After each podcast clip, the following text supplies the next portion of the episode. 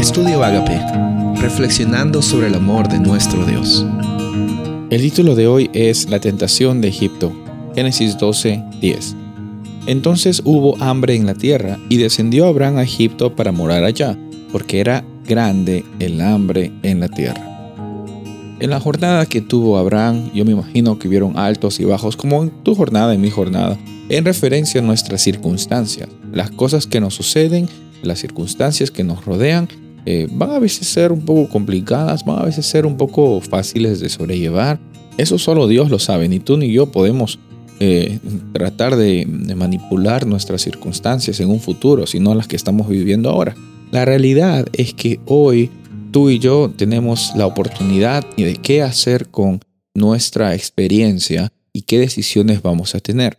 Abraham aquí eh, tuvo que pasar por una circunstancia complicada, la cual era que había falta de comida, y él decidió ir donde había comida, en Egipto, porque Egipto era conocido como una nación próspera, como una nación que tenía abundancia de materiales, de cosas que podían eh, proveer, eh, como comida, como eh, tecnología, quizás una casa buena o una tierra agradable, eh, cerca al río Nilo, no había necesidad de, buscar agua o hacer pozos o tratar de vivir, entre comillas, por fe, buscando agua, porque en aquellos tiempos eh, el agua era una comodidad y era un privilegio que nosotros a veces consideramos como algo normal, abrir el grifo ah, y, esperar que salga el agua. En Egipto había, entre comillas, todo lo que aparentemente Abraham necesitaba.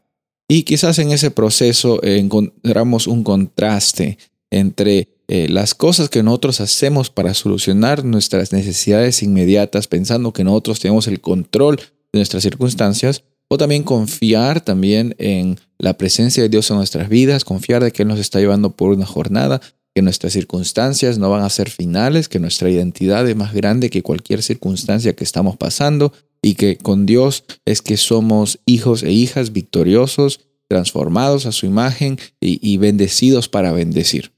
Mira, el contraste está en una vida de que está eh, viendo solamente por el bien de una persona y una vida que está pasando por altos y por bajos, pero decide vivir por fe un paso a la vez, confiando de que el presente es un regalo y el presente es lo que Dios tiene para nosotros. Egipto llega a ser una tentación para muchas personas porque aparentemente da las cosas que las personas sienten que necesitan. Pero la realidad es que en Cristo Jesús, en Dios, es que tú y yo tenemos lo que necesitamos.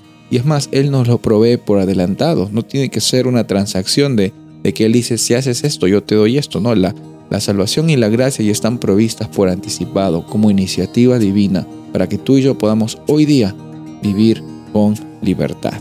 No escuchemos las tentaciones de Egipto, sino eh, que tengamos siempre eh, en nuestra mente nuestra realidad. Ya tenemos lo que necesitamos es la salvación en Cristo y su libertad. Soy el pastor Rubén Casabona y deseo que tengas un día bendecido.